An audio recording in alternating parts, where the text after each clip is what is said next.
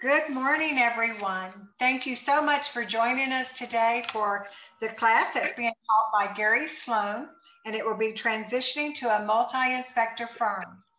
Before Gary gets started, I would like to go over just a couple of points with you, and that way you'll know what to do and what I need to do. Uh, we are not making certificates. If you would like to have the credit on your InterNACHI account or your profile there, please make sure that you add them manually to your dashboard on nachi.org forward slash credits. And then uh, also add this to your chat. This is not for state continuing education.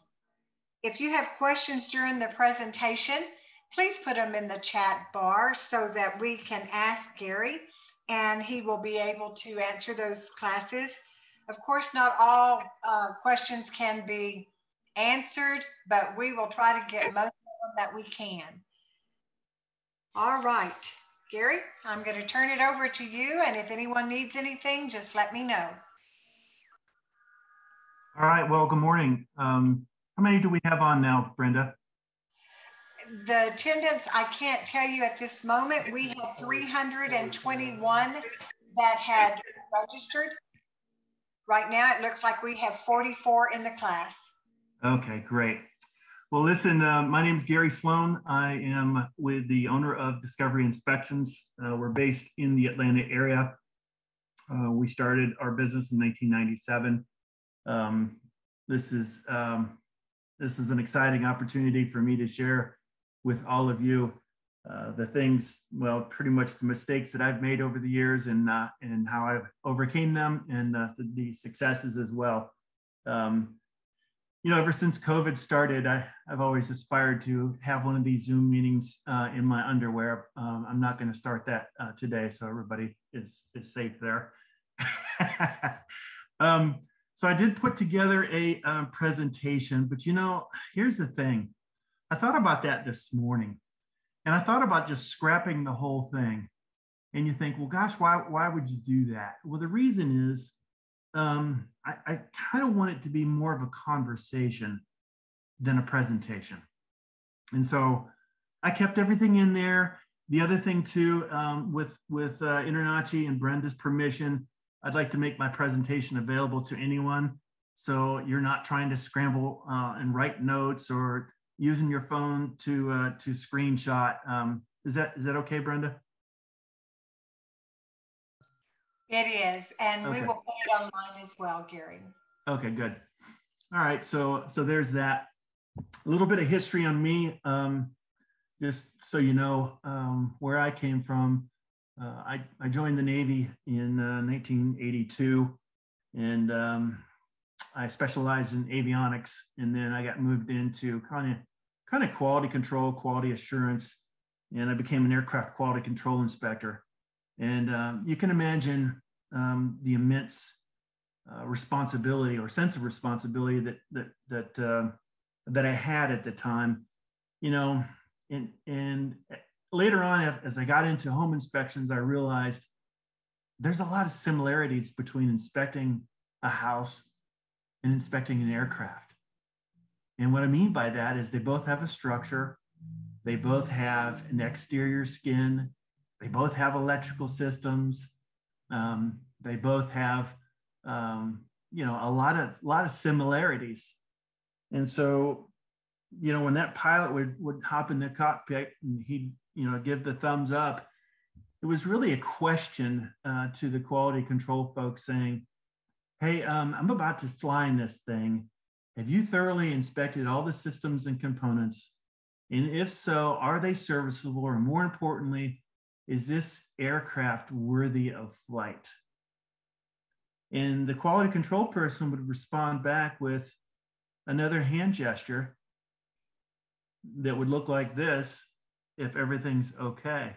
And what that meant was the quality control person used every bit of observation skills, knowledge, processes, tools to ensure just that. And when we'd give a thumbs up, it would be, I'm so confident that that, that flight is, that aircraft is worthy of flight, I'll get on it with you.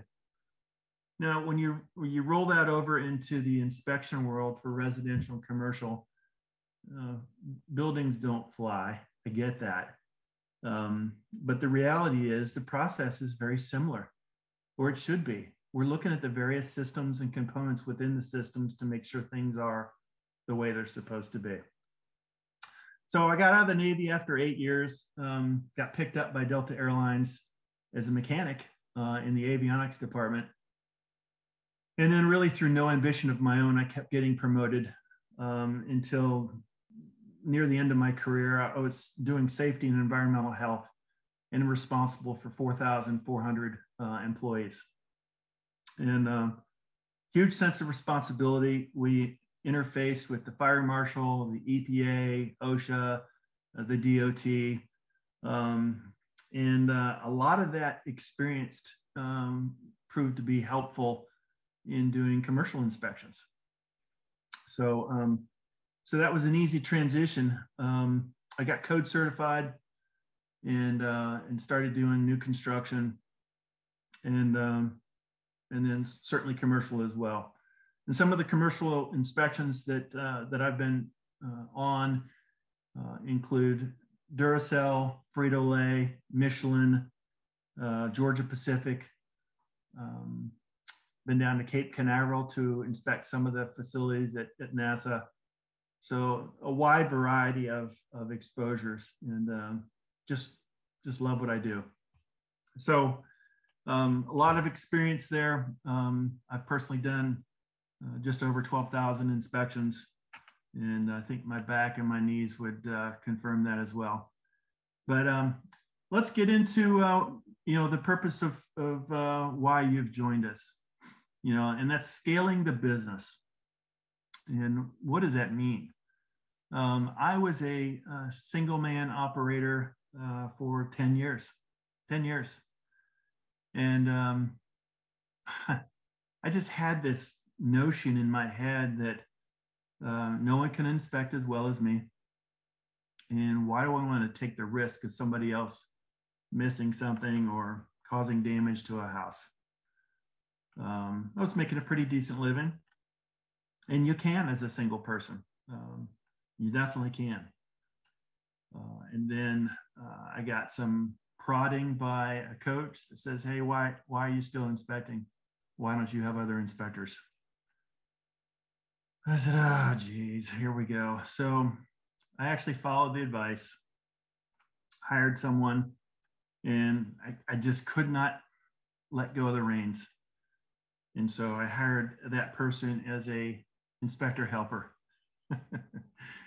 and um, after some period of time, we promoted the person to an actual inspector, and I took, um, I went on a conference out of state the very first day he did his first inspection, I got a call and, and he said, Hey boss, I, I fell through someone's ceiling. I thought, oh my God, this, this is the risk that I didn't want to take. You know, this, this was, this is exactly my fear. And so I'm, I'm with other like-minded inspection um, company owners and they said, what's wrong with you? And I said, told them what happened. And they said, uh, So? What do you mean, so? Well, what are you going to do? Well, I'm going to make sure that we fix the house to the level of satisfaction of the homeowner. Um, yeah, that's what you do. And then you go on with your business. So that happened.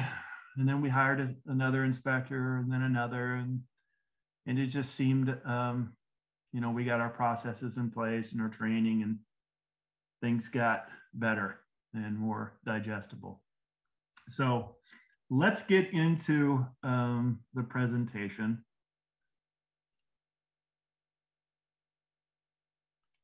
All right, sorry. Okay, can, can you see the uh, presentation, Brenda? Yes, we can. Okay, good. So scaling your business from one to many. Now, when I was a single operator, one of the things that I would say um, when I was going up against multi-inspector firms is, um, well, you know, when you call um, when you call me, you know who you're going to get. You're going to get the owner of the company.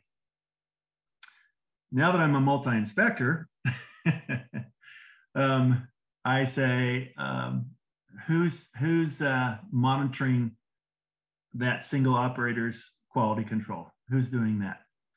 So it's all about perspective. Um, and I'll tell you, when I first started off, I took a 12 part VHS series uh, training uh, out of Colorado. I can't remember the name of the company. I'd watch a video, I would take the test, I'd fax the test in, they would tell me if I passed or not.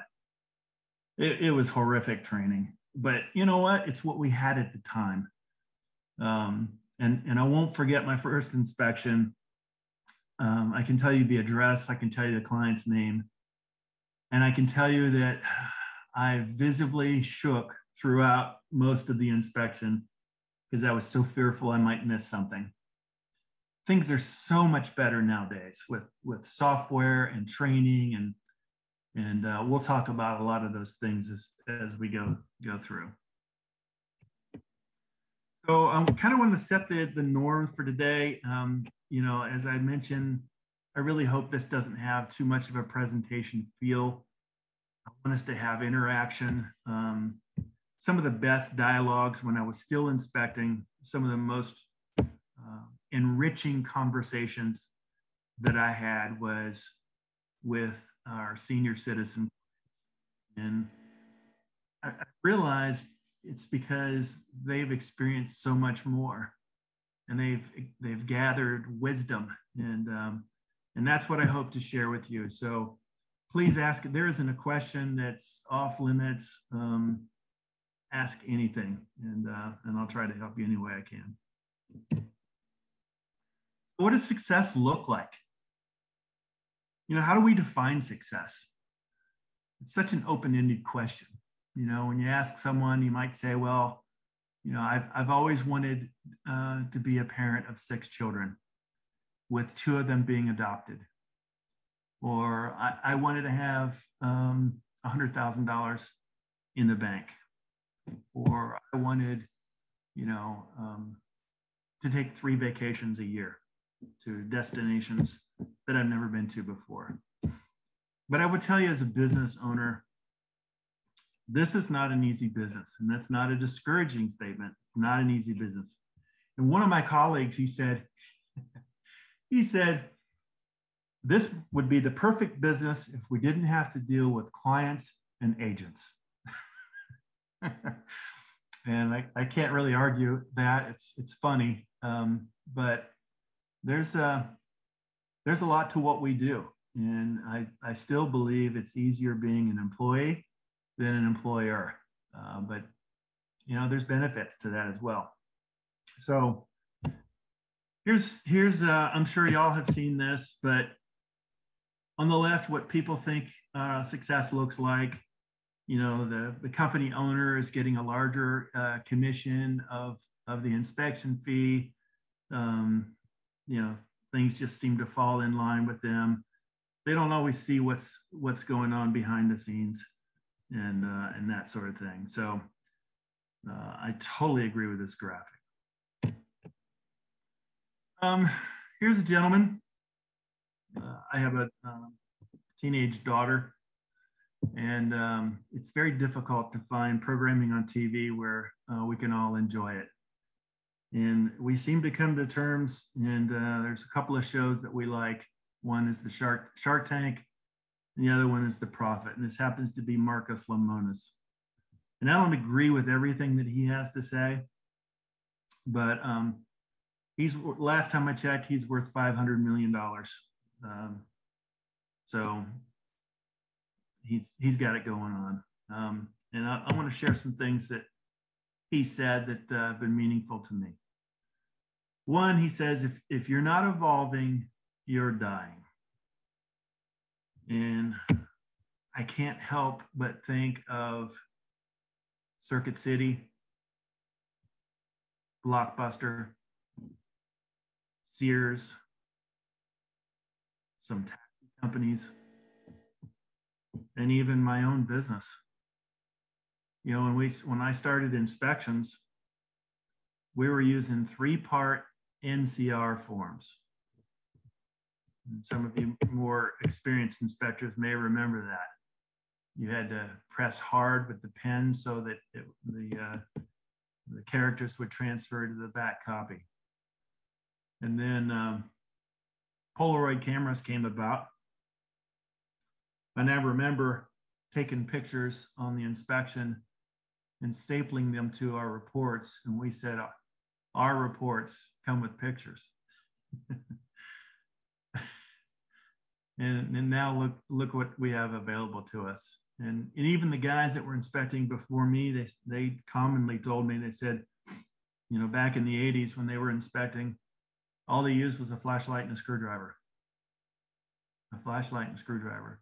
And go to any InterNACHI convention or, or inspector convention for that matter, and go to the vendor area and look what all is available to us now. It's the profession is really advanced. Uh, another way I've heard this uh, this saying is uh, businesses are like plants. They're either growing or they're dying and I prefer growth. So this next thing is, um, he says, as the leader, and that's who we are as business owners. We're leaders, or we should be. It's our duty to make sure that everyone is successful. And how do we do that? I think we give them the resources that they need, the training, setting the expectation, giving them positive reinforcement, giving them coaching. And then the bottom line is we just get out of their way and let them do their thing. That's my style of coaching or, um, or leadership, which is more servant, more, I guess, democratic. Um, I prefer to make decisions as a group. Uh, I'm not afraid to make the difficult decisions, but um, I, I think the it's one of the things that I say when, when I do a presentation. I'll go into a room and I'll ask, and you can steal this, okay? I'll ask, who's the smartest person in the room? Who's the smartest? And people will look look around awkwardly. And I'm not really looking for an answer. Whoever that happens to be, that person is not smarter than all of us together. And so the whole concept of team, and that's what we say a lot, uh, at least in, in my firm, is team or family. Um, it's it's very true. You know, the acronym teams together, everyone achieves more. Very, very true. Um, and so I, I couldn't agree more with Marcus's statement here. It's our obligation as leaders. And some of you might be still uh, a single operator. Um, if you're a parent, you're a leader, or you should be. Um, I think uh, anything produced by a gentleman by the name of John Maxwell uh, is worth reading and investing and learning from. And he's he's quoted as saying, I think it's him, as saying, it takes 10,000 hours to become a leader and another 40,000 hours to become a great leader. And that translates to 23 years. So a lot of us are still leaders in training. And my belief is in order for you to uh, lead others and invest in them, you've got to pour into yourself. And we'll talk about that uh, later on as we go through this. Here's another one that uh, really resonates with me. Marcus says, People for me is the only reason that businesses fail or they survive. And thankfully, um, over the course of my military career and corporate life, I had the privilege of serving under just phenomenal, just phenomenal leaders, with the exception of one. And uh, that can really um, set a person on their heels and uh, and change their their correction, their um, their their course uh, of where they're headed. So I try to remember all the great leaders that I've been around and grab the things that I learned from them and, and incorporate it in my style of leadership. Um, people are the business. I've heard some business owners say, I keep my staff at arm's length. I don't want to be their friend. Um, and you know what? That works for them, um, but not not for me. And so it's for it's up to you to decide, you know, where you want to be with that. Maybe it's a hybrid. I don't know. But um, let's move on to the next slide. Marcus talks about three three things, the three P's: people, process, and product. And that is a constant thing. If you ever watch his show, that is what he talks about. And when you add the three of those, it gets to the objective, and that's to make money. And that's not a um, that's not a greedy thing to say. Um, we're we have a responsibility to our families, um, to our staff, and to our communities to run successful businesses. And that means ones that make a profit. So let's break this down a little bit more. I love this quote. It's, a, uh, it's an African proverb. It says, if you want to go fast, go alone. If you want to go far, go with others. So it's perfect for the topic of, of today's conversation transitioning from a single operator to a multi inspector. Or maybe you have two or three inspectors and you want to get bigger. Um, one thing that we have to rely on is great people. So um, at some point, uh, we can carve some time out and talk about how do you find those great people? How do you nurture them? Uh, how do you um, uh, attract them to your company? So, any questions at this point, Brenda? Comments? We have one, but it, it really was, or it shows there's one chat, but it is just someone having an issue with their computer. So at this time, no questions.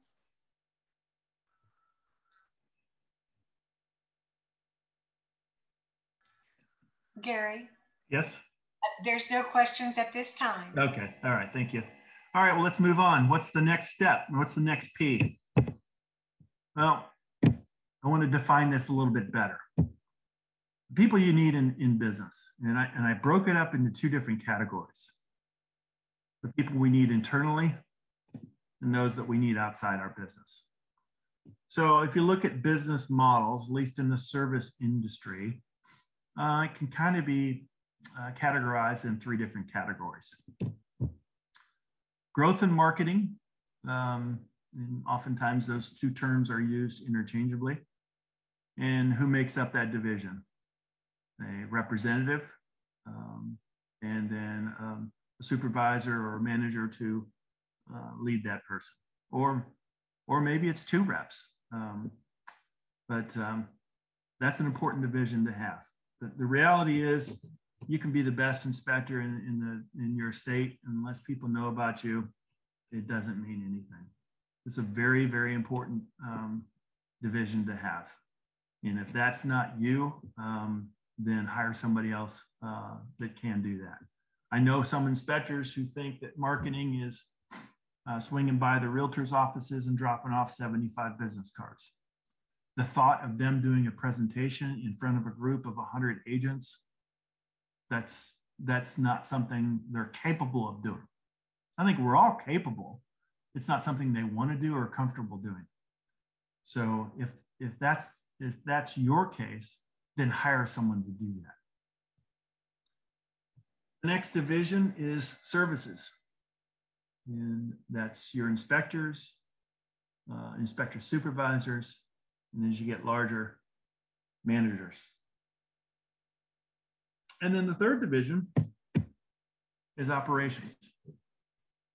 And that's who we call our client care coordinators. Some people call them schedulers. Those are people that answer the phone, um, you know, schedule the inspections, that, that type of thing. And then oftentimes, as you, you get bigger, you'll have um, an office um, operations lead, supervisor, or maybe an operations manager.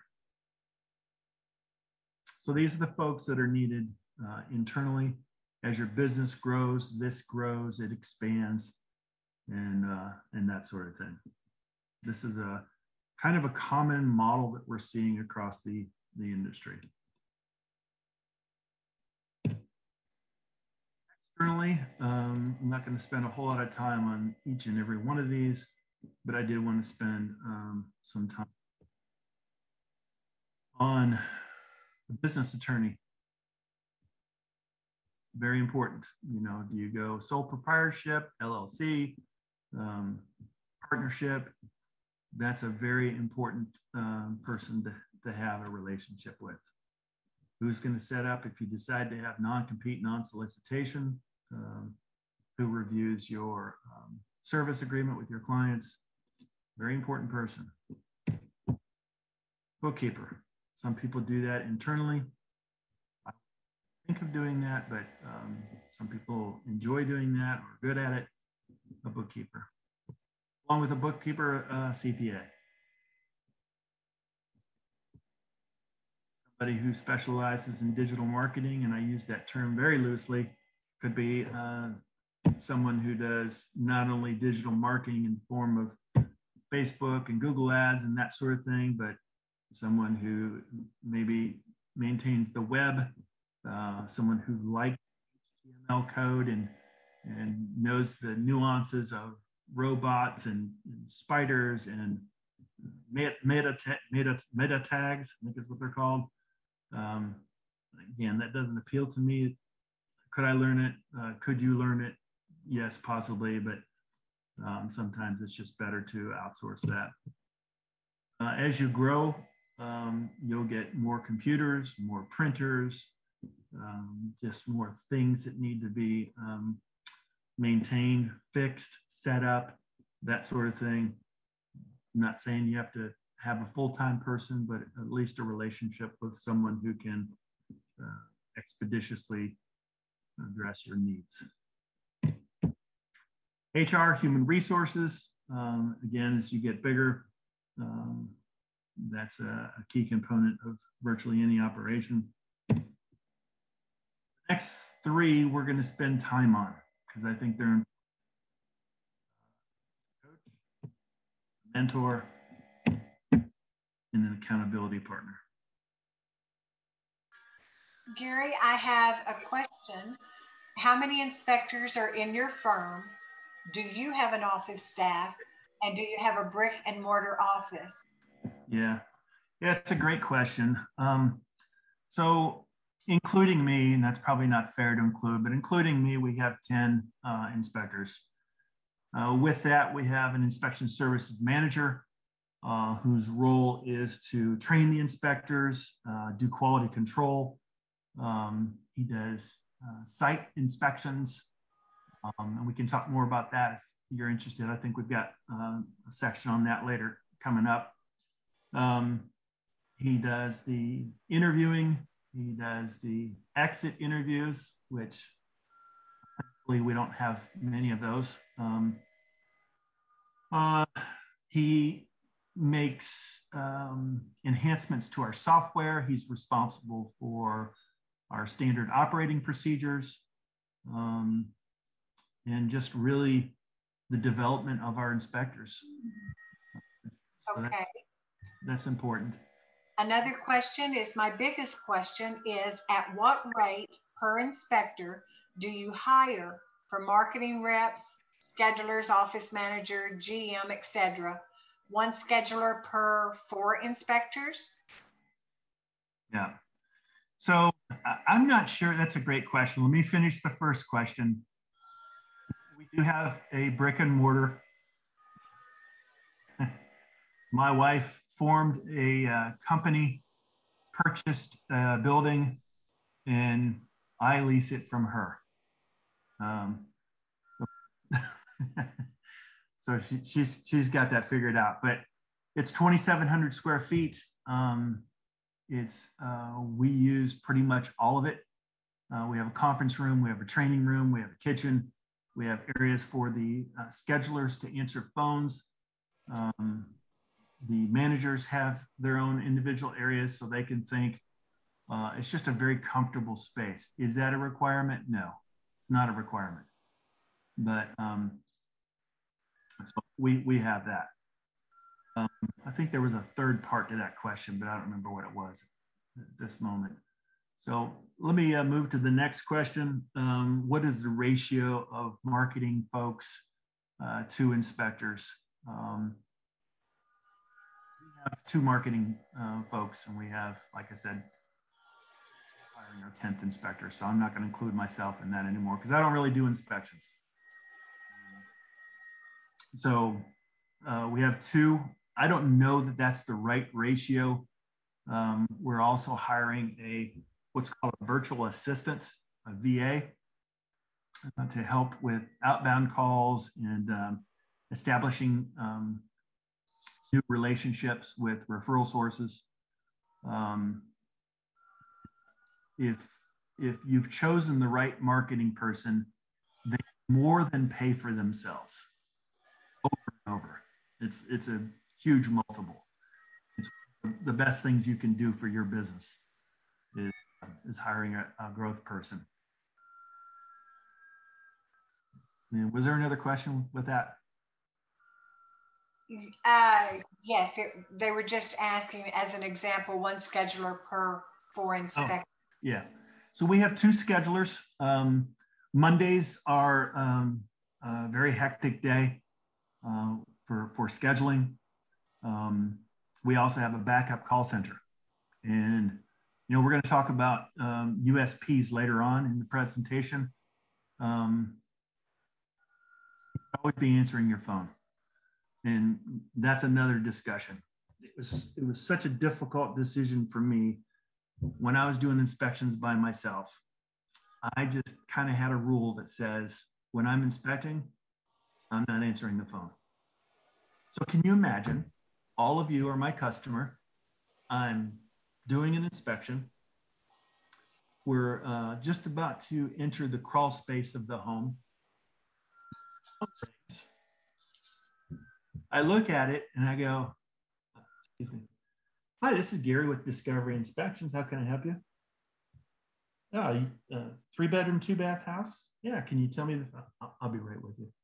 Uh, can you tell me the, the, uh, a little bit more about its age and what you're looking for? For me, I just think it's rude. I, I just think it's flat out rude. Not only is it rude, but it's an interruption in my, my mental process. I should be fully focused on what I'm doing, that house and that customer. And now I just, I took a distraction. And so um, the risk there is is somebody going to leave a voice message or are they going to go next i'll just i'll just call, keep calling until i find somebody that answers the phone i can tell you this as a consumer when i have a problem with my computer i have a, I have a computer guy that i know like and trust. If he doesn't answer the phone and i got a problem i'm not going to wait. I'm going to go to the next guy or girl. So the importance of there's an expense of having people answer your phones. Um, and I trained them to answer the phones. These are these are key things that I want said or not said. You know, we we practice inflection and and um, timing and you know a lot of this stuff. They're better than me now.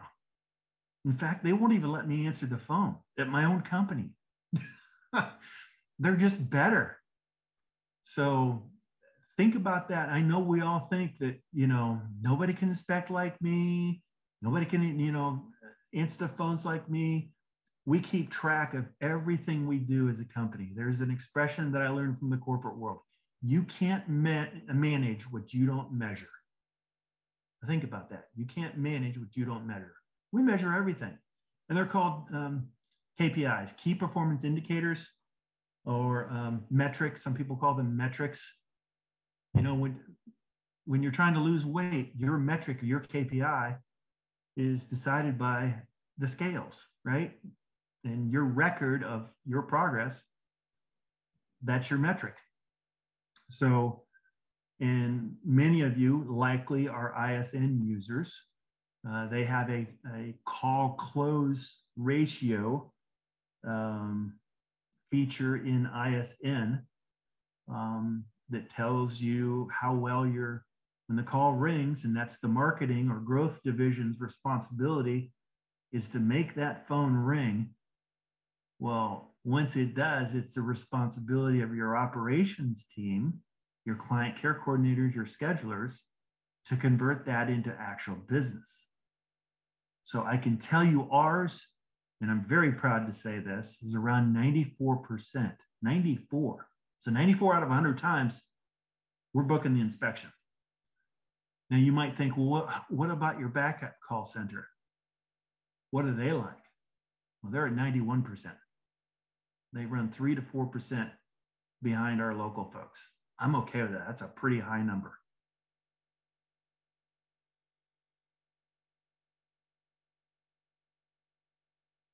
Did I answer all that? No, sir. And I'll kind of push a couple of these questions together. I think we can answer it and it is how do you structure your pay for inspectors? Is it per job, per hour? Did you have to change your pricing structure when you went to a multi-inspector program?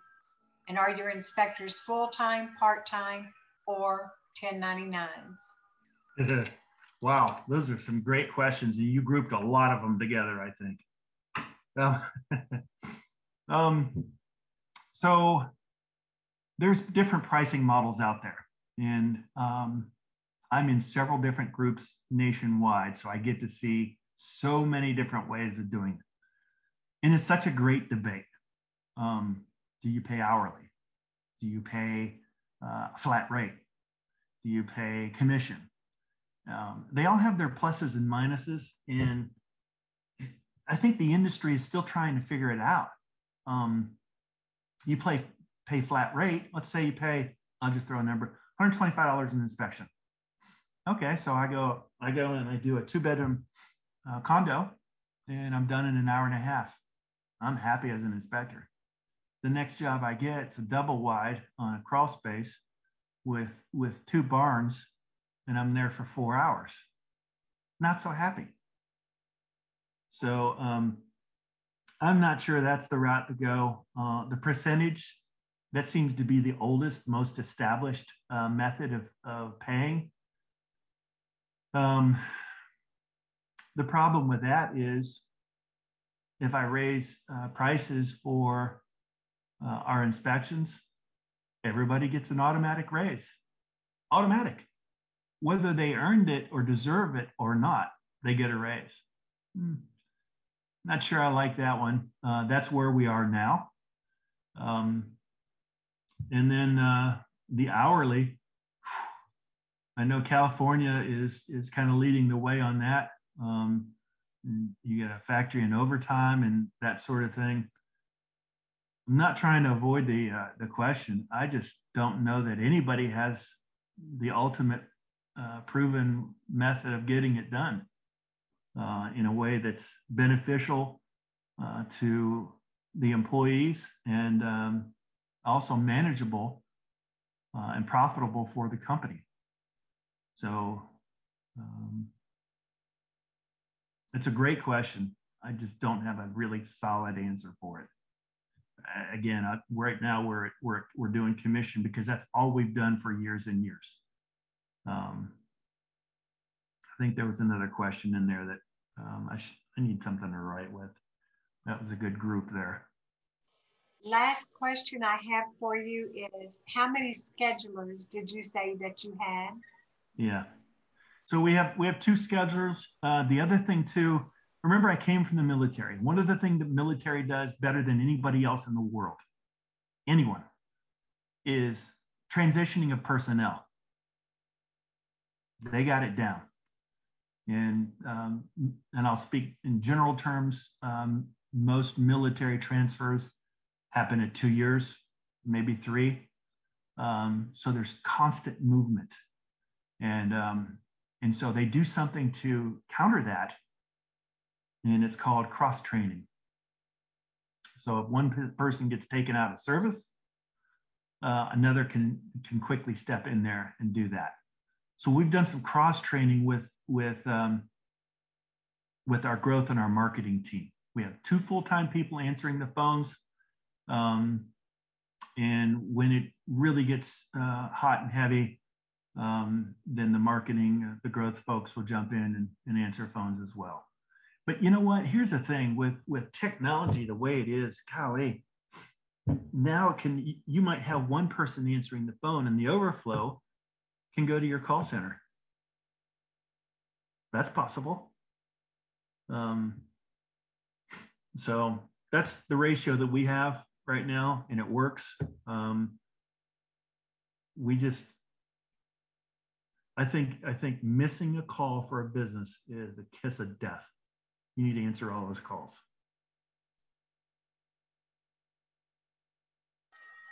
I think that probably answers all of the questions. Gary, one came back and asked, what percentage on the commission? Yeah, yeah, that's another that's another one that's uh, of great debate, and I don't I don't mind sharing um, mine. I told you I'd be transparent with everything, and I certainly am. Um,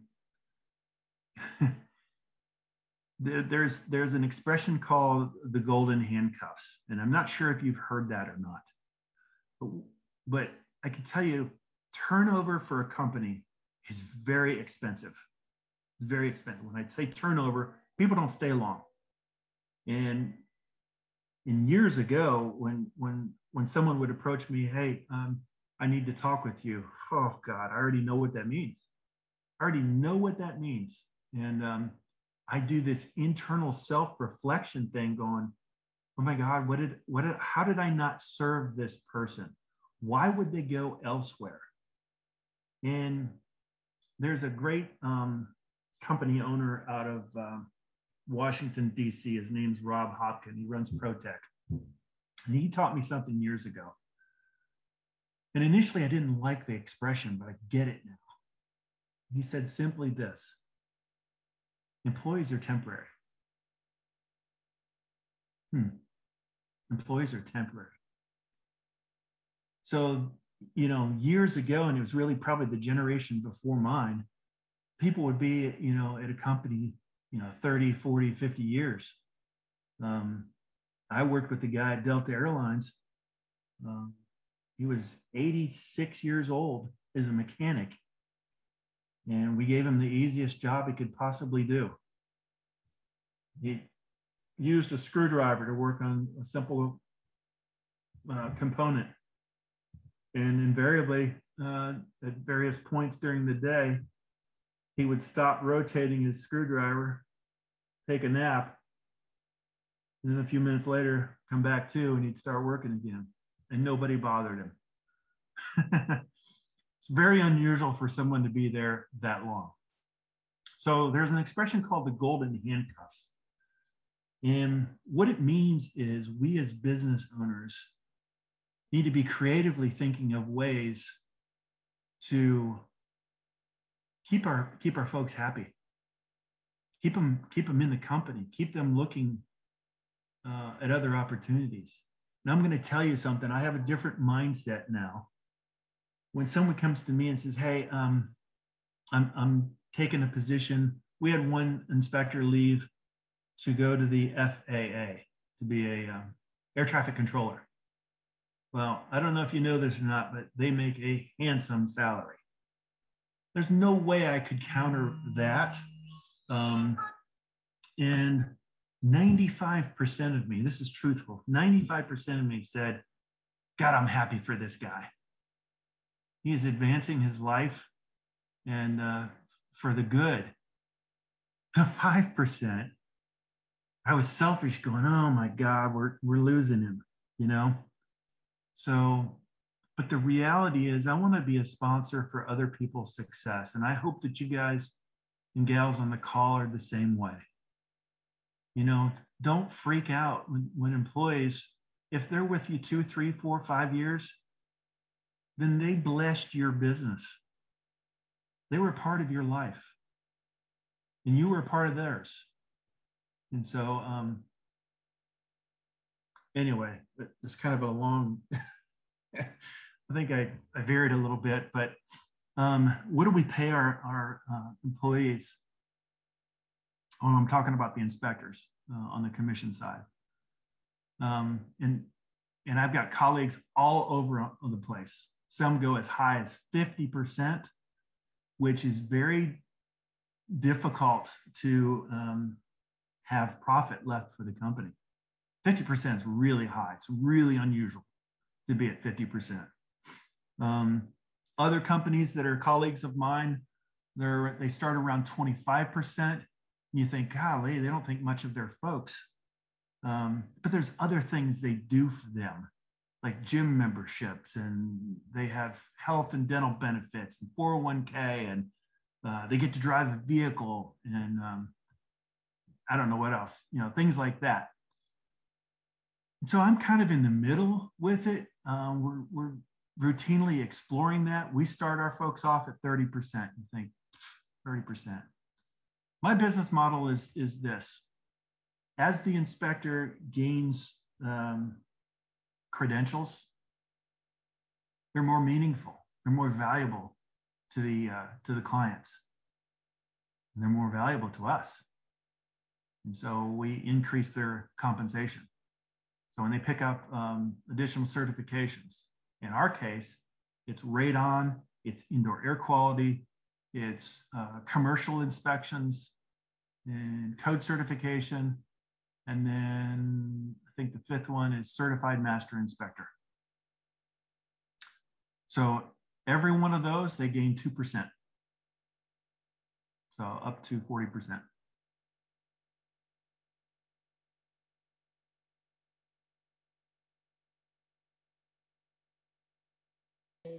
All right, that's all the questions I have, Gary. So we'll hold for the next group.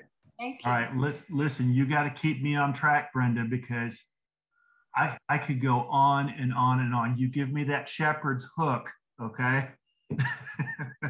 You're good. All right, so remember the other P. This is processes. What does that mean? You know how we do things. And now admittedly one of my favorite foods to eat a little treat for me is going to outback steakhouse. And what do i like at outback steakhouse? I like the coconut fried shrimp okay? And it's expensive it's probably overpriced but that's a treat for me. And that sets the stage for the rest of the eating experience. Now when we talk about processes when I eat coconut fried shrimp in Georgia, or I go to Florida or Kansas City or San Diego, I'm kind of expecting a similar flavor, similar number of shrimp, uh, similar presentation. I expect the pricing might be different, but if their process is right, the experience should be very similar. Same thing for us. When you go from one inspector to three to five to 10 or 20 or whatever you have, there should be some similarities in your in how your inspection is done. Now, what's the difference? The difference is going to be in personality types.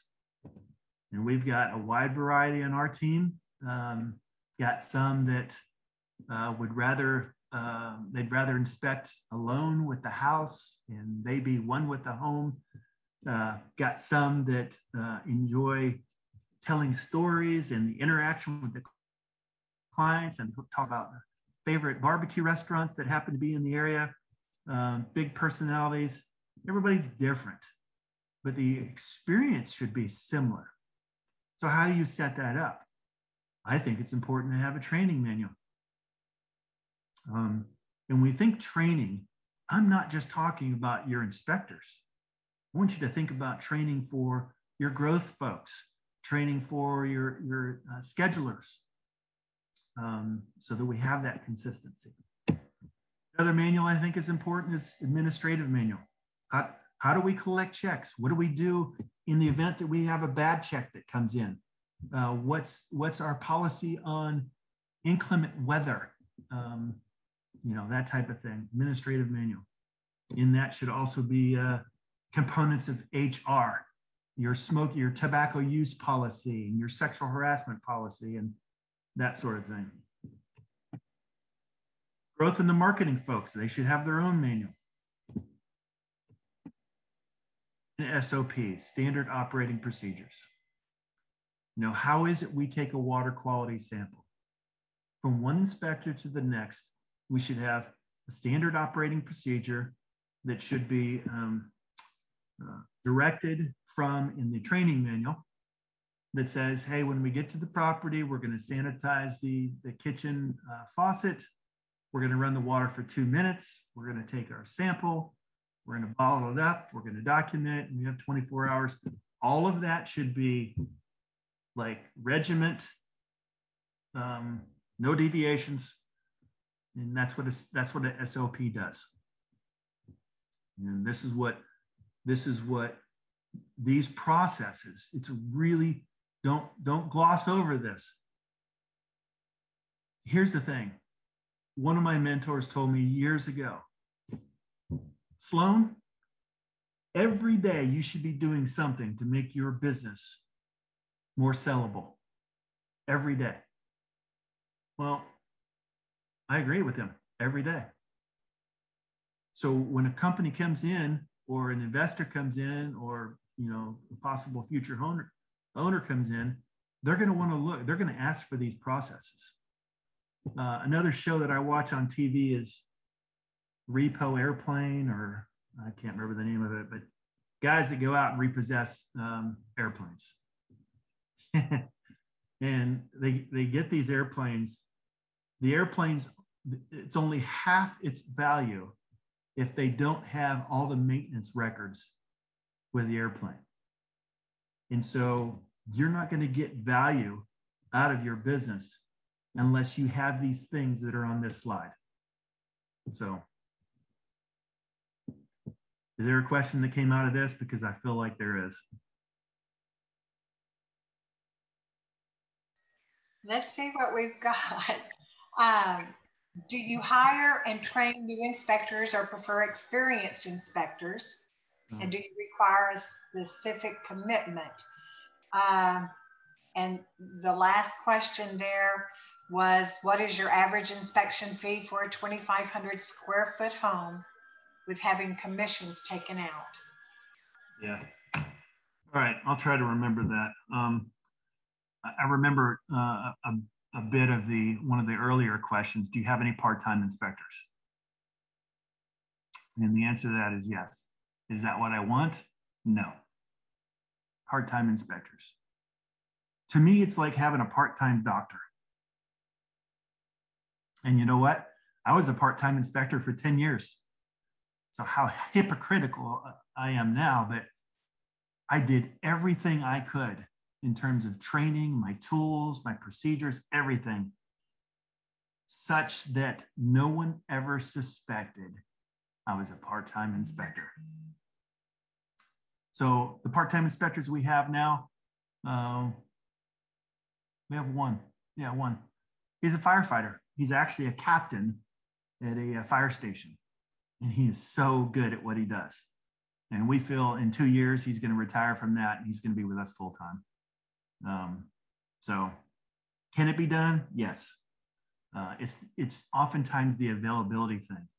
So let's say your inspector does an inspection today, he goes back on shift tomorrow. He's a firefighter. Uh, the client calls in and says, "Hey, I got a question on page 29 about what he wrote up on this." I think it's a little awkward for our office to be calling him while he's on shift working for another employer. I think that's just difficult, maybe unreasonable. So, so there's that. Um, average inspection fee. Um, last time I checked, we were at 535. And so you want to know what, how do you get average? That's rolling everything that we do into it, everything. um, our ancillary services. Um, you know, there might be a way in ISN or Next Inspect or whoever you're using to um, segregate those out. So it's, you know, if you do a standalone, like a radon test for, let's say $150, well, that pulls, if you, if you group that in with your regular inspections, that actually pulls the overall inspection fee down. Um, when you do a $2,500 commercial inspection, that pulls it up. So, um, yeah, as it is right now, we're at five. I think it was 35 the last time I checked. Um, and I think there was something else to that question. Um, help me, Brenda. Okay. Uh, looking at it, they were wanting to know the average uh, for taking commissions out, but I'm at, I'm getting a few more questions um, in here, and they are: Do you hire someone to write the SOPs and other uh, processes? And then, do you provide the inspection tools and equipment? Yeah, great questions. Um, no, the SOPs are written by the people that are responsible for them. And so we have a um, we have um, a standard operating procedure template. Uh, and that's really important. That's a rider downer, okay? Make sure you have a template. And, um, you know, the template is gives you that consistency um, so when one division's reading another one's work, they can follow right along, uh, that type of thing. And, and, we don't let just one person write it. You know, oftentimes when I write things, man, they, you know, I think I'm Edgar Allan Poe, you know, when I write this stuff. Someone else reads it and they go, what is he saying? So we have a review process um, that we go through. Um, so so there's that. And what was the other piece? Let's see. It was, and I scooted up to see if I could reword anything in those previous questions. Uh, do you provide inspection tools and? Oh, yeah. Yeah. So um, if I'm going to tell you, um, if you uh, are an employer and you have employees it's really unusual for you to expect them to buy their own tools. I think it's unusual.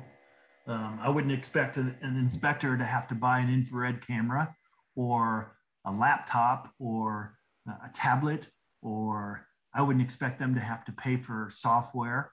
Um, you know, uh, if they want extras of things like, you know, the company provides a flashlight, then if they want a backup flashlight, then they can get that. Um, but we have a tool list and we expect our inspectors to have everything on the list. And you know what my inspection services manager does? He checks from time to time to make sure everybody's got what they're supposed to have. Because if, if we don't do that, oh, you know, that that sensor went bad on the carbon monoxide detector, and I've been meaning to tell you, well, how long has it been bad? Uh, quite a while. so now if you have 1099s, which are independent contractors, um, and there's a big brouhaha with that right now. You know, that bill passed in the Senate, the House, and now it's going to the Senate. Um, they want to get rid of um, 1099s nationwide. Um, it's going to have a direct impact on many companies. But nonetheless, uh, if, if you have 1099s and you're providing tools and you're telling them where to go at what time, you're taking a huge risk because based on IRS rules, they're employees. Okay, and we've got two good questions. I think this will be uh, something that a lot of the attendees would like to know and it would be what would be the first steps to go from one person or themselves to the first trainee second question where do you find your prospective new inspector employees all right uh, can can you jot those down, Brenda? Because I think those are going to be answered in the upcoming slides. Okay, I will most definitely do that. All right. Well, good. Great questions. Keep those questions coming because it, like I said, I, I, had hoped this been this would be interactive, uh, just having a conversation. And I, I love these questions. There hasn't been a bad one yet. All right, why are we doing this? Right? I mean, that's the bottom line. And for me, um, I'm 56 years old. Um, a lot of my friends are beginning to retire. and I see what what their stress level has, how, how that's diminished. You know, um, that's that's the point of us doing all this work, you know, building our businesses up like I said earlier, so that we can make them attractive, so that we could sell them and that that be our retirement. So that's that's a pretty good incentive. All right, I want to share a tool that was shared with me. Some of you may know about this, uh, others may not. Um, it's called SWOT analysis. And I put a graphic here uh, so it kind of defines what it is but it stands for strengths, weaknesses, opportunities, and threats. So this is typically where I like to use a, uh, it's called a mind map. And the mind map is nothing more than you have a center objective, okay? That's your goal, that's your target, that's your mission, that's your objective. Okay, well, how, how do you plan on accomplishing that? What's what's the tactical uh, approach to that? And, and let me let me make it real simple. Let's say you want to lose 25 pounds by 4th of july. What are you going to do for that? What's some ideas? Hmm, let's see. I could drink more water. Okay i could sleep more. Um, i could take the stairs at the office instead of the elevator. I could hire a nutritionist. I could go to a gym I could get an accountability partner at the gym. Uh, all of these things are supporting activities for your goal. And so when you do a SWOT analysis, when you look at strengths, what is it that you do good in your company? What is it? Uh, are you good with the technical side? Are you um, an expert on new construction? Uh, are you good at writing standard operating procedures? Um, are you good with first-time homebuyers? Um, do you specialize in working with engineers, which can be very, uh, they're just deep thinkers. Uh, they, they make for long inspections. Um, what is it that is a strength of yours? Um, and so you outline all that. Opportunities. Opportunities, um, hey, they're um, extending uh, the highway down in, into um, my county. Uh, there's going to be a mall down there. Uh, there's going to be supporting businesses and uh, multifamily housing. It's an opportunity for me to get in there and uh, and promote my service. An opportunity might be um, nobody in my area does um, sewer, can, sewer scan inspections. I'll be the first. Um, opportunity is, is what it sounds. Let's go to weaknesses. Uh, one of the weaknesses I have, admittedly, and I think I already shared this with you, is um, numbers. Knowing your numbers, and it's really, really important. Know your numbers, um, your cash flow, uh, accounts receivable, accounts payable. Um, is it time to invest? Um, you know, what's our profit margin? That's just not something I'm good at. And I don't want to be good at it. So I'm hiring someone to be my advisors. Um, it's a weakness, and I'm okay with it being a weakness. Um, threats. I kind of divide this up into two categories an internal threat and an external threat. An internal threat might be um, let's say I get COVID. I can't inspect anymore if I'm not inspecting and I'm the only inspector, what does that do to my income? Right? I just uh, I just had uh, foot surgery, I still can't drive. That's that's an impact on my on my business.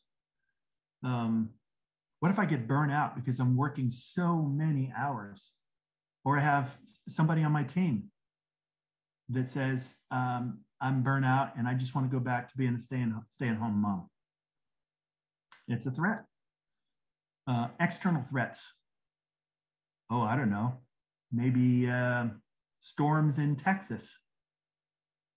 Maybe uh, interest rates going back up.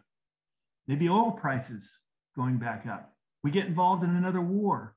I mean, just um, housing shortage. Those are all threats. We can't control them, but um, we can react to them or respond to them. Uh, we just need to know they're there. It's very healthy for all of you to do a SWOT analysis.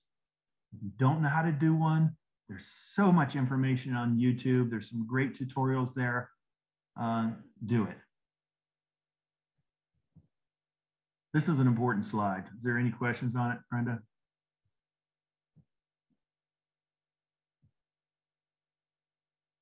I'll take that as a no. I'm so sorry, Gary. It, it takes a moment since I mute myself to get that going. Um, I, I have a couple of questions here. I don't know if you'll answer them now or we move on. Uh, it's do you only hire InterNACHI's CPI in some states? It's not required to be certified or licensed. Uh, and it says, I personally think I would only do a certified or licensed person. Another says if you have an older solo inspector losing his eyesight, needs your input on hiring an inspector that can help get reports out in a timely manner and how to seek for one. So those are two really just questions on your hiring practices. Yeah. All right. Well, let's talk about the um, older inspector losing his eyesight. Um, is there another opportunity for him to serve in your company? Could he be a trainer? Could be could he be um, writing SOPs? Um, could he be an inspector assistant? Um, you know, it depends on uh, how valuable that person is. Um, if that person has been loyal, uh, has had a positive attitude, has had low complaints, um, I'm going to move mountains for that person and try to accommodate them. Um, so, what was the other question, please? Okay, the other question was, and let me move this over a little bit. Do you hire only oh. uh, InterNACHI CPIs? Yeah. So, um, again, that's a that's a great roundtable discussion with multi-inspector uh, owners nationwide. Um, I just hired someone. Uh, she's 19 years old. And I said, she, 19.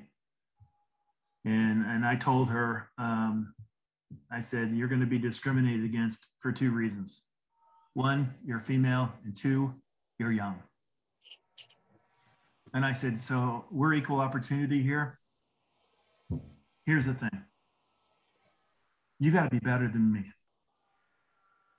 And that's what I told her. You got to be better than me. And folks, you know what she said? She leaned forward and she said, Game on. Game on. She went through all of InterNACHI. She's went through uh, our um, training program uh, that, that's a supplement to InterNACHI. Um, she's out there inspecting alone now, uh, doing solo inspections um, and we're getting positive feedback already on her. So um, everybody has an opportunity uh, to do um, pretty much anything they want within our firm, provided uh, they have the drive to do so. And I call that grit. You know, there's I hired our first uh, office manager. She made so many mistakes. I swore I was be- being tested by the Lord. and I should have fired her multiple times, and she would tell you that as well. But she never gave up. She never passed the buck. And she has been with us 10 years now. Oh, so to, I want to answer the question on the CPI. Um, I, I don't really care. Um, I, I, think that sets um, a educational foundation. If, if you pull somebody from the street and start taking them on inspections, they're going to be so lost because they just do not have the foundational educational foundation uh, to understand even what they're looking at. Um, so we've done it as a blend um, where they join us um, and they do they go through InterNACHI while they're doing the field training with us. Uh, that seems to work okay. Um, so I think there's probably more to that question, and I'm gonna I'm gonna delve into it. Um, is there anybody that you wouldn't hire um, with respect to what if it's a what if it's a um, inspector that's got tons of experience and he's just tired of being his own boss. He just wants to be an inspector. Well, this is where I'll tell you um, we have a multi-step interview process multi-step. It's pretty intense. Um, and um, I got that concept from Dave Ramsey, who's a financial guru. Many of you may know. And he was doing a presentation, and I was there, and he said, uh, he said, um, do you know how many, you know how many interviews it takes to get into uh, my, my company? And he said, depends on, it depends on the uh, position but anywhere between 10 and 13 interviews. 10 and 13. And he says, Well, the reason for that is I've got to keep the crazies out of my building. Now, admittedly, we don't have that many interviews. Um, but the reality we, we do, it's a multi step uh, interview process. Um, and it's because we simply want the best. Uh, and I don't mind sharing this with you. I have a 19 year old daughter. She's trying to get into the Air Force Academy. It is not an easy thing to do. It's not. You got to get congressman's nomination, interviews, physical fitness test, academics, community service. And, and honestly, they, they probably take less than 1% of people who apply. It is not an easy thing to do. But and, and I don't care if it's the Air Force Academy or West Point or Naval Academy, all of them have very high standards. And that's what, you know, that's what we want for our, our customers, high standards. And let me just tell you something. I don't know what your reaction was to the cost of our inspection. We're probably one of the more expensive, uh, expensive companies in the area. Um, and I don't mean this uh, disrespectfully at all at all. But um, cheaper inspectors um, know less, do less, and that's why they charge less. So if you're going to charge more, you better bring it. And bringing it means having high standards, great equipment, quality control, awesome staff, great customer service, and just a world class experience, not just an inspection. You can charge more.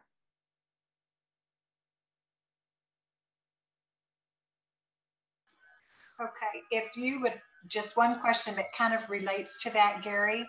It says, what is a good starting salary for someone that just obtained their license? They were working as a salesperson uh, with Windows they they made about 70 to 90,000 yearly. His target is 50,000.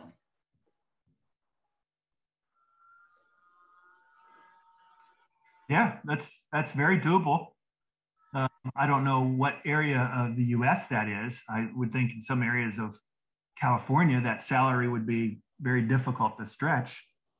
But um, I think it's a fair question for all of us to be asking what what salary range uh, do you have to have to provide for your family? And then what do you want? Those are two different numbers usually. Um, you know, you know, they're saying, well, I, you know, I got to make 100, 120 to 140,000. Not many inspectors. Well, I can't think of any inspectors that make that much. So there's no point in, in continuing with the conversation. With 50,000, that's very reasonable. Um, you know, you got to keep that inspector busy. And uh, I want the inspectors um, earning more than they need. Okay. I think that probably answered it. And someone said, How long do you mentor or train someone before they're ready to be in the field and complete inspections on their own? Yeah. Good question. Um, again, um, when you talk to multi inspector uh, companies, you're going to get different answers on this. Um, I think overall, NACHI training is uh, academically uh, good training, and we continue to train uh, with NACHI training. Um, there are things that um, field that NACHI training um, doesn't cover. You know, um, and one of them is emotion management. And if you're not good with emotion management, uh, and I'm talking about yours as an inspector and helping manage emotion of the buyers, the sellers, contractors, family members. Um, take some courses on that. Really important. You know, I, I hate the expression that we get called deal killers. I hate that. Uh, I don't know uh, anybody out there that tries to write a report or pounds his chest to say, hey, look at all the bad things I found about this house. Um, you know, we're professionals, so I'd rather be called contract assassins. Now that, that's a joke. It's a joke. It's, it's not a good joke, but it's a joke. um, so the NACHI training is, is, a, is a great foundation the field training, to what we do, we used to do 100 inspections escorted by um, a seasoned inspector, 100 inspections. That's a lot. That's a lot of time. Um, so we played with the number. We backed it down to 50 inspections. What I don't want to do is, is compromise the readiness of the inspector. Uh, what I do want to do is get that inspector signed off so he's not re receiving trainee pay that he's or she is getting inspector pay. So um, we're at 50, and it's actually in our contract 50 inspections. I'm going to tell you that is a moving, floating target. So it could be slightly less, it could be more. I had one inspector said, I'm not ready yet. And I think at the 80th inspection, we both agreed it was time to go solo. So there's a lot to the, the field training. You know, how do you set up the inspection? Uh, we call it a kitchen talk. Um, you're thanking the customer. You're reviewing the concerns that they expressed with your client care coordinators over the phone. You're outlining what you can do and what you can't do during the inspection. You're giving them safety tips. You're reminding them that you and they are both inside someone else's personal environment. So, you know, don't jump on the beds or, you, you know, you just, people do weird things during inspections. And you know who takes the hit? The inspector. And I'm sure you all have stories of that you know, uh, I got a, a, complaint years ago. The lady said that I, our inspector trashed the house. How disrespectful. So I couldn't wait to figure out who it was. It was me. I did the inspection. I called her up and, and she said, she said, you did the inspection. I said, you ran the water in my sink, in the kitchen sink. Yeah. She said, well, why would you do that? I said, well, we have to check flow and look for hot water temperature and does it leak? And she said, it's fine. But what you didn't do is you didn't bother to have the courtesy to take a towel and wipe down the water droplets from the inside of the stainless steel sink. And now I've got spots there. So I ended up driving an hour and a half back to wipe down her sink. Um, anyway, um, emotion management during an inspection. You can kill you can kill an inspection just by the facial expression on your on, on your, your facial expression, body language, facial expression, the words that you use. You know, we don't use words like adjectives like butchered. Yeah, that was really butchered. Boy, they butchered that one.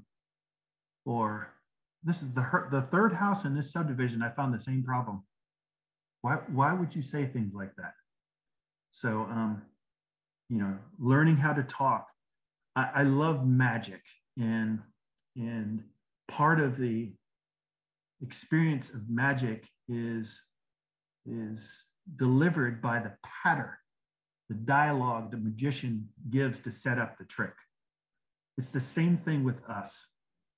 There's a pattern that we should be using during the inspection, at the beginning of the inspection and at the end of the inspection to close. And sometimes we have to, um, you know, manage emotion during the middle of the inspection because the house is maybe revealing things that um, they didn't notice on their first and only visit to the home. So, okay. Brenda, we have 15 minutes left. Is that correct?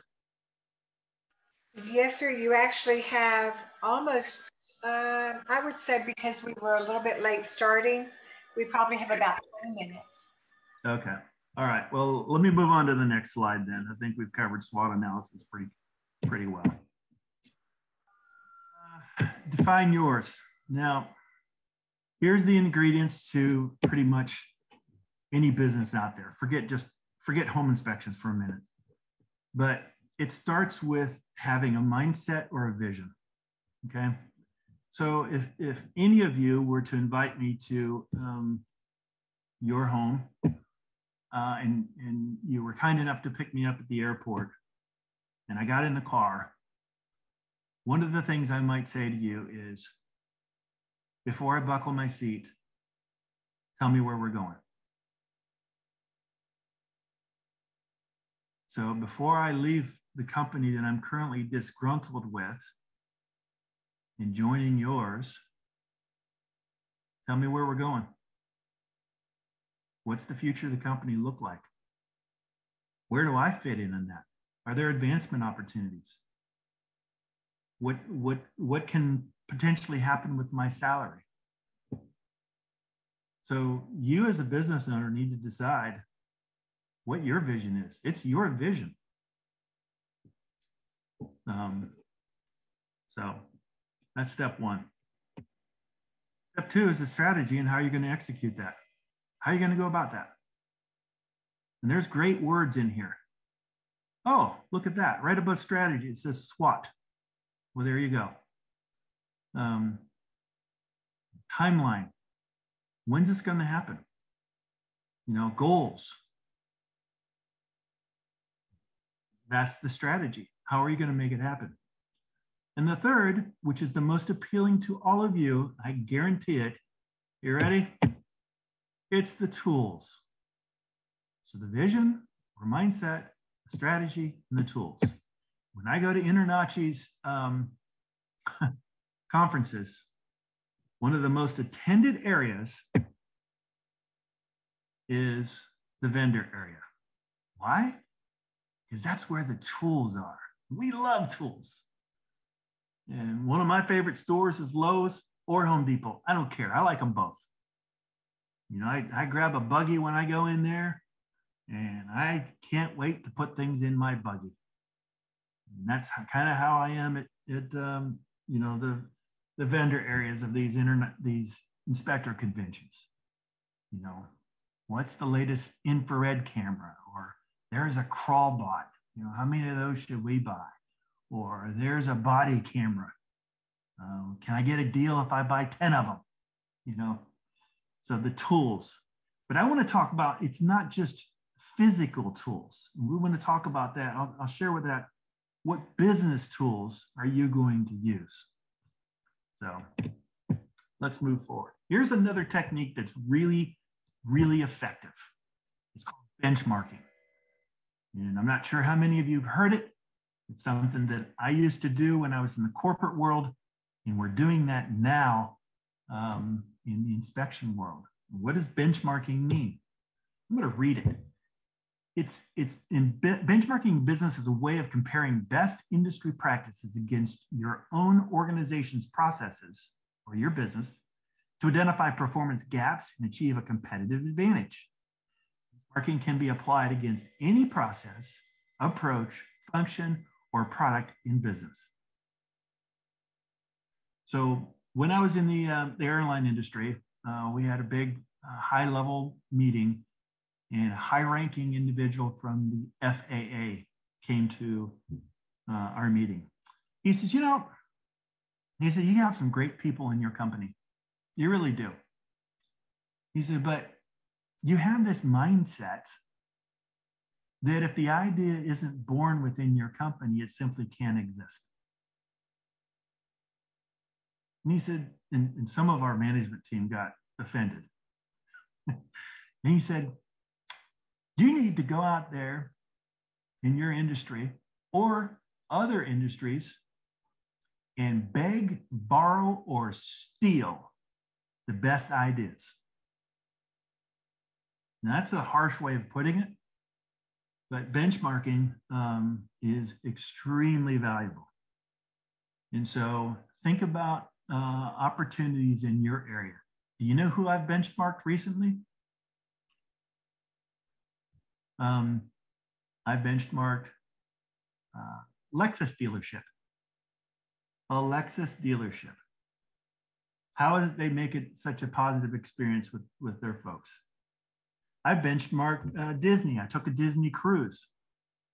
Phenomenal experience. They make it magical. So um, you can benchmark other uh, companies that are willing to do that with you. Uh, we have an open policy for any inspectors in our area. They can come visit us. They can jump in on inspector meetings. We've had that before. Um, in fact, next week, we've got, I think it's six different companies coming from uh, Mississippi, Alabama, Florida, um, to sit in on our um, staff meetings and our inspector meetings. Know, we're just going to do some brainstorming and masterminding to help each other out. Remember what I said before, no one of us is smarter than all of us together. Questions? I don't have a question.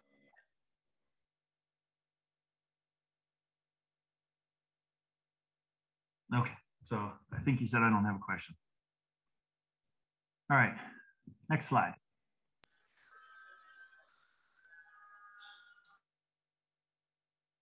Uh, anyone recognize who this is?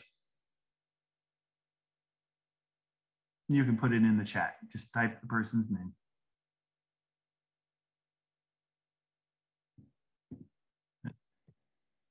Of Famer Um, this guy has won 17 Golden Gloves. What, what makes me impressed with him is he benchmarked other companies. In this case, other, other baseball teams. You think, well, how did he do that?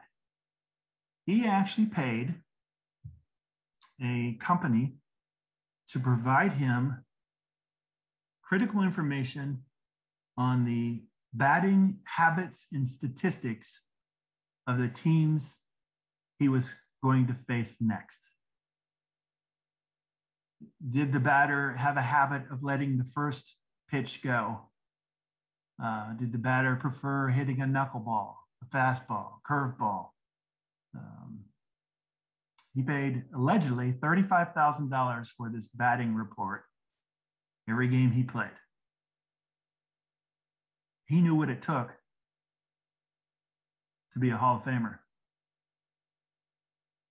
And there's information out there that um, we need to invest in. You know, there's there's information brokers that you know you can pull up.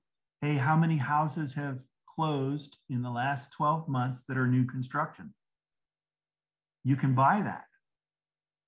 You can pay for that information and set up an email or um, postcard campaign to say, hey, I know your house is about to uh, uh, lose its first year warranty. Uh, would you be interested in us doing a comprehensive inspection before you give up your warranty? It's just an example. I couldn't help but look at this guy's elbow, and it's no wonder there's, they have surgery and shoulder pain. um, all right. Love this quote from Harry S. Truman. I think he was our 33rd president, if not mistaken. Not all readers are leaders, but all leaders are readers. And admittedly, I'm not um, that great of a reader. Uh, I like to watch videos, um, but um, I try to read a book a month and uh, expect the same of my staff. And we don't read the same book. And so uh, when we get together, we um, brief each other on what the last few chapters in the, in the book that we were reading, what we gathered from that. It's pretty cool. Uh, remember what I said, invest in your, invest in your team, personal development, professional development. Uh, I thought it would be good to share some of the books uh, that have been meaningful to us. And I'm not going to talk about each one in the interest of time. Um, Good to Great is a phenomenal book by um, by Jim Collins. I read that years ago, and uh, I don't know if it's been updated since, but uh, fantastic book. There's an easy read if, if you want an easy read. This is about two to two and a half hours. Um, it's called Who Moved My Cheese? And what it talks about is change. And there's always change. There's change in our industry, there's change in our business, and there's you know change in um, just how we do things.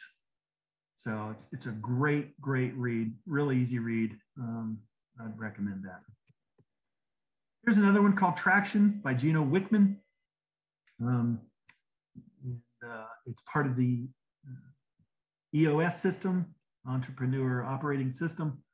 Uh, this is one of the staple books that they have. It talks about the importance of having regimented meanings um, that are meaningful uh, and structured properly. And uh, there's there's just a wealth of information uh, in this book. And a book list would not be complete without Dale Carnegie's book, uh, How to Win Friends and Influence People. I think this was originally written in 1955. Um, and our marketing manager is reading it now. Moving on, um, another great book by Stephen Covey, Seven uh, Habits of Highly Effective. What is it uh, they commonly do uh, to be effective and successful? And uh, that's that's a good read. In fact, uh, one of my colleagues took the contents of this book and created a lunch and learn. Why couldn't you do that?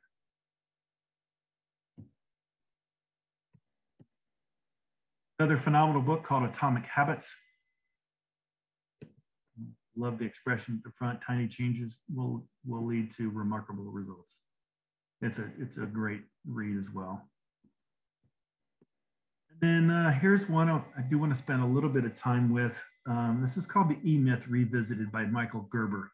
I refer to this book a lot. I recommend it a lot.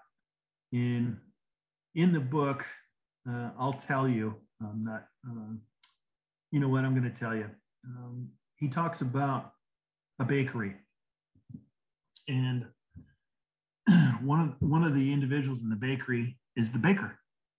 And this person gets up, doesn't mind getting up at three o'clock in the morning, getting to work at four, firing up the ovens, kneading the dough, baking the pastries, getting everything ready for the store to open uh, just in time for the manager to come in open the store, turn the lights on, get everything ready. Pricing's good. the floors are clean, uh, they're greeting customers, they have a relationship with local customers, they know what they like. Uh, that's the manager. And then the third person, the third role is the entrepreneur, the actual owner of the company. And the owner doesn't like to do those other things, but the owner is really good with numbers and has a great business mind and says, hey, you know what? We want to expand into other areas of the city. And then when we really get this thing rolling, we're actually going to franchise. Those are three different roles. And when you're a single operator, you have one or two inspectors, those roles are kind of blurred. We're almost doing all of it, right? So um, as you grow, um, you'll you'll define what is it um, you're good at, what is you like, and uh, you get to divvy up and delegate uh, to to others.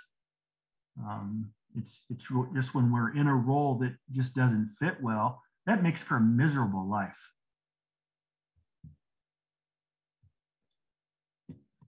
I got some good news for you. If you don't like reading books, here is an app. It's called Blinkist. It will actually uh, take the contents of the book, and they currently have 4,500 nonfiction titles. They've, they've basically um, outlined cliff notes um, that are no longer than 15 minutes that highlight the, uh, the, the contents of the books. So there's something for everyone there. Okay, are you ready for some questions? Boy, I'm ready. All right. Um, and I, I won't go back until you tell me to on the questions that were asked earlier. But uh, what inspection program format do you use? And do you have everyone on the same program or do they use their own versions and turn it into you for review. All right, let me take that one first, okay? Okay. You remember I was talking about three-part NCR forms, um, handwritten forms. Agent, you know, there's somebody I'm told, and I can't from confirm this, somebody in my area that still does handwritten reports. I, I don't see how, but um, you know, technology is is uh, is available there's really some phenomenal software packages out there. Um, you know, with with trials, um, Home Gauge is one, um, Home Inspector Pro is another, um, Spectora is another. Um, there's there's several. Horizon makes one. Um, there's several out there that are really really good. what I did is I sampled pretty much every single one that was out there. Um, and oftentimes it's just a personal thing. You know, I like how it looks or it's easy to navigate. Uh, for me, I wanted to make sure that we had uh, collaborative editing. And what I mean, by that is if I double up or triple up on an inspection with two or three inspectors, I want them, them all to simultaneously be able to work on the same report and update. Um, and many of them are getting that way. We currently use uh, Spectora. Um, I think it's probably the most expensive out there. Um, I would say that it's if Apple were to design a software, it would look like Spectora. But you know, there's some folks that are very happy with their software out there. Uh, talk to them. Um, we do not have a review process for the inspectors when the inspectors are um, given the right to do solo inspections, uh, they've got it all. They do their inspection, they write the report, and they're required to do a review of their, their work before it actually gets sent out. Uh, later on, I'm going to be talking about quality control uh, on that, so I'll share that with you. But um, you know, my my encouragement to any of you don't be afraid to try new software. You know, um, we were using uh, Home Inspector Pro successfully, and um, you know, I, Spectora caught my eye. I said, you know, um, my biggest fear is this change. Uh, how long is it going to take my inspectors to learn it? And she said two days. Uh, I said, yeah, right. Um, it really was about two days. Um, so they, they could be proficient. But again, there's a lot of great software uh, out there. Um, ask, ask around, do the trials, and see what fits for you. Okay. Uh, several questions here. So let's see if I can put them together. It says, How do you bring on your first inspector? Do yeah. you start them following right away shadowing you? And do you train them nights and weekends? And what pay would you pay them as they shadow you? Yeah. Yeah, that's a good question. Um, I don't expect people work nights and weekends. I, I don't. If they want to, I mean, we don't work nights. How can you inspect a, a house or commercial building in the dark? Uh, I, I wouldn't want to do it. But um, Saturdays, we do Saturdays. I've done Sunday inspections. I've done holiday inspections. Um, you know, my thing is people deserve their time off. And, um, you know, I'm, I'm one of these leaders that says, hey, if you want time off, take time off. And you shouldn't feel guilty about asking for it. You've earned it. Um, during the training period, um, I'm just thinking of other inspection companies. I'll, about our own. We uh, we pay fifty dollars in inspection uh, to be a trainee. Uh, if it's a big house, they're going to earn more because uh, they're they're going to be there longer. If it's a commercial, they're going to earn more because they're there longer. But you know, people have to live; they have to support their family. Um, so, you know, and, and, it's kind of a built-in incentive. Hey, I, I, I want to earn more than fifty dollars an inspection. So.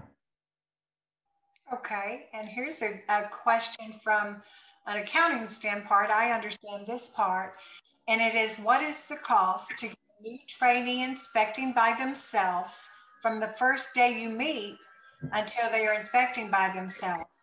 In other words, how much money are you out before they are bringing in money? Yeah, okay, that's that's pretty uh, straight up. You know, if if you're the uh, if if you've got W-2s, then you've got a cost there with with uh, your software, with your electronics. And I say electronics, I'm talking about a tablet or uh, a laptop. Um, you've got software rental or software purchase. Uh, you've got uniforms. I think um, our industry is a service industry and people should wear uniforms. That's, you know, I, had one of my mentors years ago, I said, if you're going to be in the game, you got to wear the uniform. I agree with him. So, um, that. Um, and then their salary for doing 50 inspections, you can figure that out. 50 times 50 is what? $2,500. And there's other fees associated with that. You know, if you want to give them Supra lockbox access and you know you've got to pay for um, if you decide to have um, you know a lawyer on retainer or um, E&O insurance. There's there's other fees that that aren't coming to mind right now, but um, you, you know it, there's an investment, and that's why it's so dang important that you make the right choice. Um, and somebody doesn't stay with you for two weeks and go, hey, you know what? Um, I didn't realize it, but I'm in crawl spaces. or um, I get real shaky on ladders. I, I, I didn't realize that. I thought it'd be okay. and I've had that before. So. Thank you so much, Gary. I think we have reached that part of the